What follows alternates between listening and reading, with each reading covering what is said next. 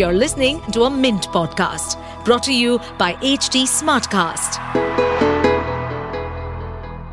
Hello, everyone, and welcome back to another episode of Why Not Mint Money, the podcast that brings you the latest insights and analysis on personal finance. I'm your host, Sashin, and joining me today is Akshat from Mint's personal finance team. Today, we'll be diving into the world of online bond platform providers and the regulatory landscape currently surrounding them. Welcome to Why Not Mint Money, a personal finance podcast where we help you understand basic money concepts and share strategies for you to build your wealth. So let's get started with your money journey. Hi, Akshat. Thanks for coming to the Why Not Mint Money show. And tell me what's uh, going on in your life. Have you been reading any investment books or any finance related books? Because I know you're very interested into this uh, topic of investment, hedge fund, alternative investment, and all this stuff. So, uh, have you been reading uh, any book lately, book or blog post or anything? Yeah, hi Shashin. Thanks for having me here. So yeah, right. Uh, as you said, I am quite interested in alternatives, hedge funds, global macro, and HFT. So yeah, I've been reading a book called Fed Up. Fed means the Federal Reserve. So it's it's it's like an account, or you could say an account or a or the experiences of a global macro trader slash strategist who was working with Citadel, who, who kind of posted the highest returns as a hedge fund in the US last year. So he was kind he was the head of uh, macro strategies for Citadel. So the book kind of revolves around the macro events from late 2018 to 2021. What happened? Why markets went down? What was going on in 2018? Why markets were down? Then went up? Then how the COVID crash happened? Fed cut rates? Then all this that saga combined from the first-hand experience of a global macro trader. So yeah, that's what I've been reading these days.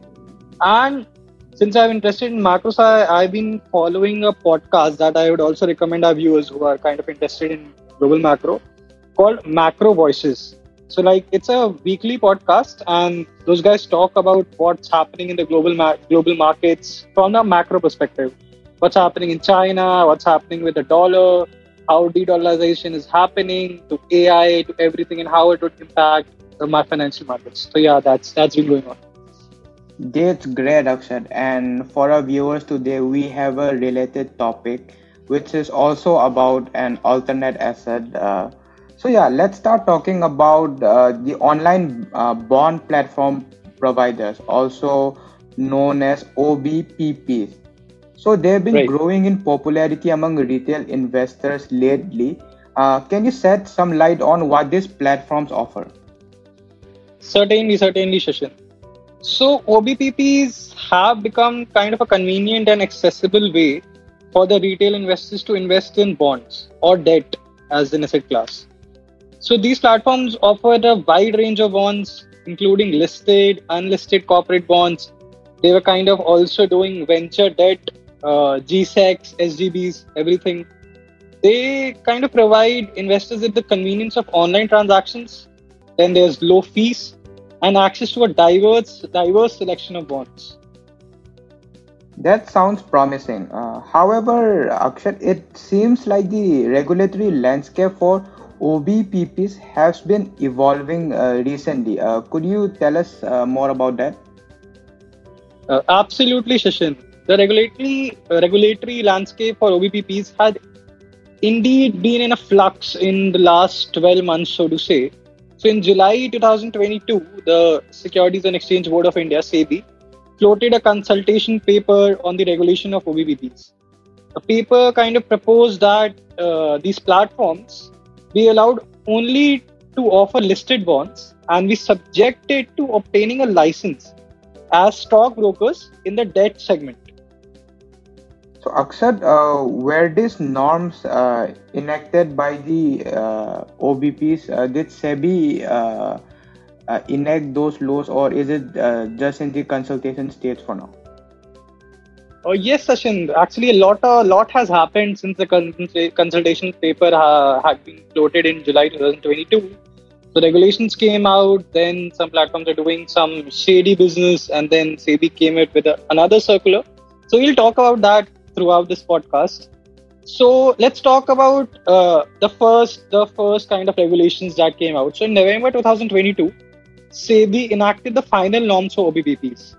These norms largely followed the proposals that were in the consultation paper, but with very major one exception that these platforms were not allowed to offer unlisted bonds. So, this kind of created a gray area in the landscape for unlisted bonds as well as GSECs and SGBs because GSECs and SGBs are regulated by the RBI. So, SEBI kind in the consultation paper, it was mentioned that the bonds are to be SEBI regulated. So the concern is that retail investors may be shut out of the unlisted bond market because these kind of unlisted bonds offer high yields than listed bonds or any other debt as for uh, investment. Yes, uh, and for our viewers and uh, listeners, uh, just to make it a little bit simpler, um, unlisted bonds are the ones which uh, uh, are traded privately. Uh, so there is a requirement. I think Akshay, you can clarify on this. So if a bond is listed in an exchange, there needs to be certain regulatory clearances that makes the bond kind of uh, more liquid and safer for retail investor. And that's probably the reason why SEBI wants this online bond platform that uh, uh, faces retail uh, customers to uh, only deal with uh, listed bonds. And SEBI obviously doesn't want retail investors to touch the unlisted bond and the second uh, point that Akshat pointed out was that uh, uh, GSECs, which is government securities, uh, uh, the uh, there is not much clarity on this front because SEBI is regulating OBPs, OBPPs, but this government bonds are regulated not by SEBI but by the RBI so there is a lack of clarity on whether uh, products regulated by RBI should be uh, allowed to trade in this OBPPs. Um, so, uh, Akshat, how are OBPPs uh, adapting to this uh, regulations?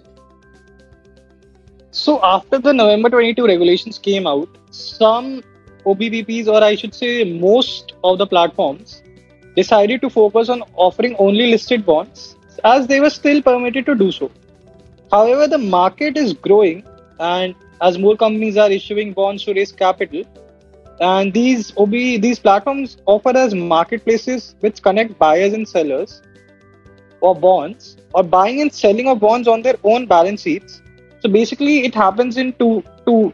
If I were to uh, bifurcate the model, so either the platforms buy those bonds on their own balance sheets and then mark up the price. So suppose a buys a bond at 100,010 and they would sell it on their platform at 1020. So the 10 rupees between them is the markup that they charge to which kind of serves as their profit. Or they could be just acting as a broker, as in there's a seller on the other side and there are buyer buyers on the, their platform, and they just charge a kind of brokerage and that's the that's the model that they operate on. So you if you go on their platform you could see uh, details regarding ratings coupon rates YTM and fair price to the buyers. However the manner in which they are trading is different as i mentioned. So Akshat, uh, how do these online bond providers and uh, that brokers differ in terms of, uh, let's say, order placement? So yeah, as I was talking about, these OBPPs either act uh, buy on their own balance sheet or as act debt brokers. But however, the manner in which they uh, kind of play, uh, so to say, uh, the ma- manner in which they kind of uh, trade uh, on their platforms is different. So debt broker brokers kind of allow the buyers to place limit orders specifying the desired price that the buyer is willing to pay. However, on the other hand, OBPPs provide a single price. That's the offer price that they are giving to their customers. Additionally, the routing of order orders also differs. So the platforms, online bond platforms, route orders to the RFQ platforms, the request for quote platforms, which is also available on exchanges, while debt brokers utilize the trading platforms or the debt segment of the exchanges like the NSE and BSE to execute the trades. Thank you, Akshat, for that comprehensive overview of the regulatory landscape and how this online bond providers function. I think it's clear that there are both opportunities and challenges in this space. Uh, now let's discuss the potential risks and benefits for retail investors who choose to invest using these online bond platforms. Absolutely, Shashin, absolutely. So when it comes to risks, one of the key concerns was, I wouldn't say is, was the lack of regulatory oversight for unlisted bonds that are offered through these platforms. Why was that? Because there were no specific regulations, number one, governing these bonds, and investors may face increased information asymmetry, as in information symmetry, as in if the bond is privately placed, there isn't much public information available for that bond. The the bond platform could buy at a way lower price, mark it up to a good amount, and take the difference between as his own profit. Secondly, the lower liquidity of listed bonds as well traded through these platforms can kind of make it more challenging to find buyers without significant slippage. Uh, Akshay, by talking to you, I'm getting a feeling that um, retail investors who don't have uh, a good financial knowledge shouldn't touch all this uh, bond uh, uh, product because, as you said, uh, we should take care about the markups and the prices at which the bonds are trading. Leaving aside that, let's delve into the regulatory challenges faced by these uh, online bond platforms offering unlisted bonds, uh, particularly concerning the deemed public issue conundrum. that's right, Sachin. So, privately placed bonds also known as unlisted bonds, as we're referring to them, are offered by companies or entities outside of stock exchanges. So these bonds are typically offered to a select group of investors through a private placement process. So supposedly, uh, if a company has certain shareholders, existing shareholders, family members, friends, so that uh, offering could be just to them. So that kind of uh, sets apart a private placement process. Yes, uh, and to ensure that these bonds remain within the realm of uh, private placement, uh, SEBI and the Companies Act have a set limit of 200 inv- investors, which is excluding qualified institutional investor uh, buyers uh, in a financial year. This threshold in, is in place to prevent the bond offering from being classified as a public issue, triggering additional regulatory uh, requirements, right, Akshay? Right, right, exactly. However, the situation becomes more complex for these online plat- bond platforms offering unlisted bonds. So, if the number of investors holding these bonds exceeds 200, as you said, after the initial private placement, which can obviously happen when investors decide to sell their bonds to new investors through these online bond platforms, it may inadvertently trigger a public deemed issue or a deemed public issue. Wow, Akshay, that's uh, another interesting point. And when a deemed public issue occurs, uh, it can have significant consequences. We've seen in cases like the Sahara uh, case, where the Supreme Court ruled that the issuance of fully convertible debentures by the Sahara Group to more than 49 uh, investors without complying with public issue norm was deemed as a public issue and therefore right. the court imposed penalty on the company and ordered to return money uh, with in- interest. That's that's correct and uh, in uh, like uh, uh, it's it's good to know that you remember that case. So uh, I'll, I'll, mention another case. That's what kind of mentioning is the sat fcd case where the securities appellate tribunal ruled that the issuance of fully convertible debentures or FCDs by Canning Industries Cochin Limited to its existing shareholders did not qualify uh, qualify as a deemed public issue under the section of the company's section 42 of the Companies Act. The Securities Appellate Tribunal held that the FCDs were issued under section 62 slash 3 of the Act, which exempts the increase of subscribed capital caused by the exercise of a of an option attached to debentures. So let's let's simplify this for our viewers. So basically, this case was a contradiction to previous interpretations or legal provisions of these uh, of the deemed public issue uh, that we are talking about. However, the broader perspective uh, here for our viewers is he, these cases highlight the seriousness of violating regulations related to deemed public issues. Consequences can be plenty. They can include penalties, you have to refund the money. There are regulatory actions and of, of course there are measures to protect the invest, interests of investors and maintain market integrity which was which is why the sebi was established. All right uh, Akshat, uh, also another new development is that we just received news that sebi has issued a circular addressing the issue of products offered uh, by online bond platform. Can you shed some light on this new development? Certainly, certainly. So uh, we at Mint uh, wrote an article about that. I think three weeks ago, and SEBI took note of it and issued a circular just two weeks back, uh, introducing new guidelines for these platforms and the products that they can offer on their platforms. So according to the circulars, the OBPPs will now have to cease offering any products or services that are not per- permitted as per the new clauses in the circular. So this certainly means that platforms like GoldenPi or Jiraaf, which were offering venture debt as well as unlisted corporate bonds or corporate uh, fixed deposits, can no longer offer these on their platforms. Oh, uh, that's an important development, right? Uh, so, does this circular restrict online bond platform from offering only a certain set of security? Yes, Sachin. So, the circular specifies the securities that could be offered.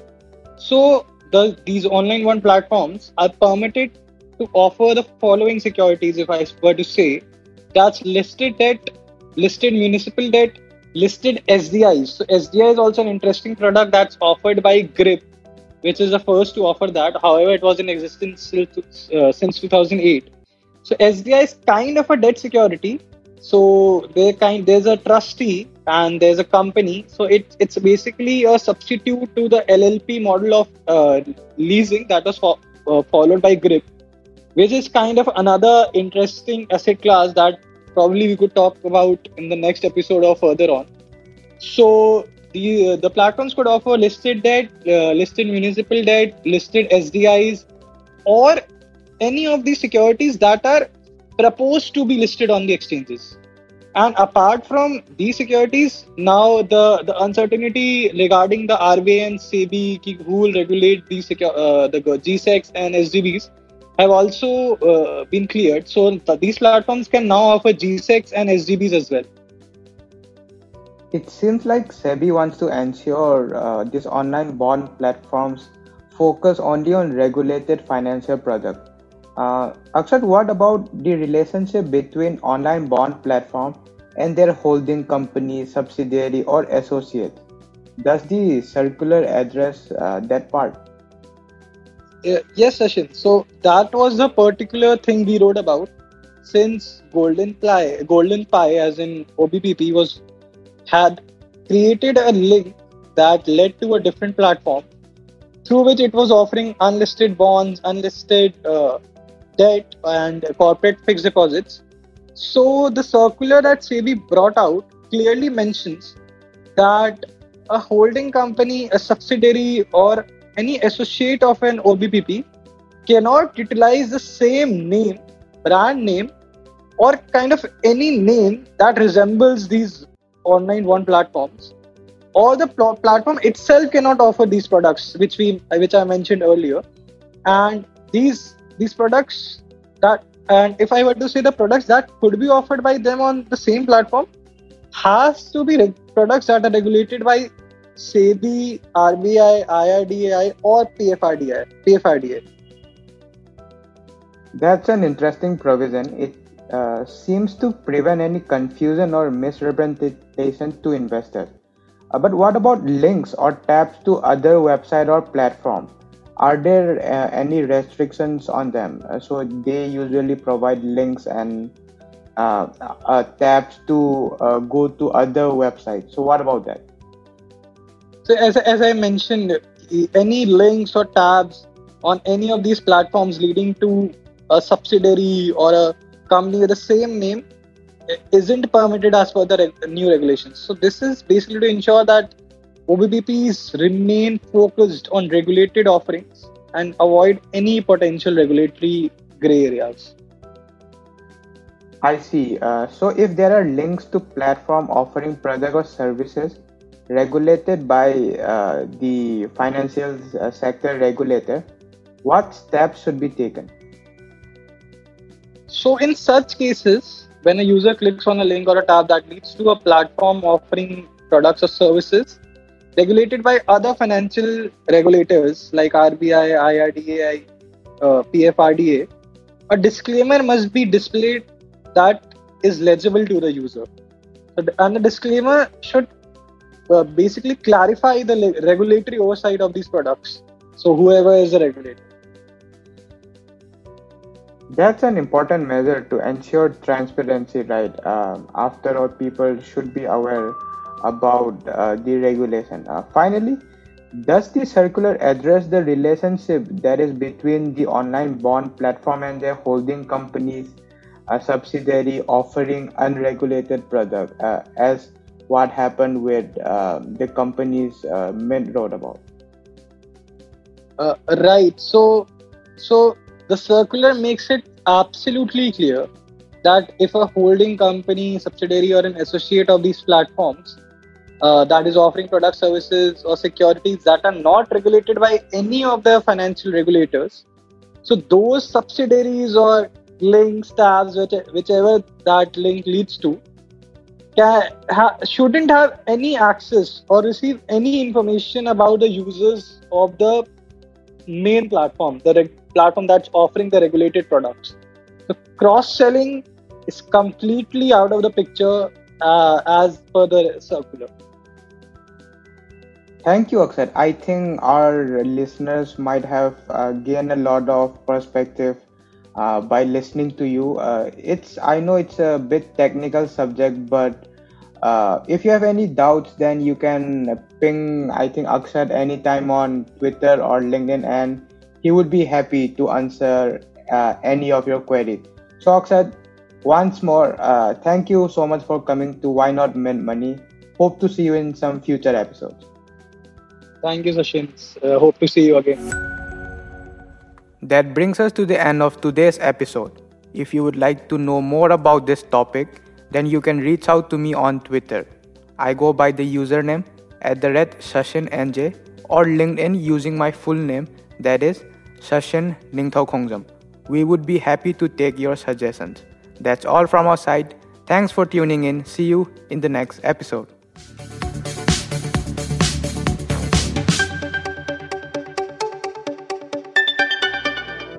Stay updated on this podcast, follow us at HT Smartcast on all the major social media platforms.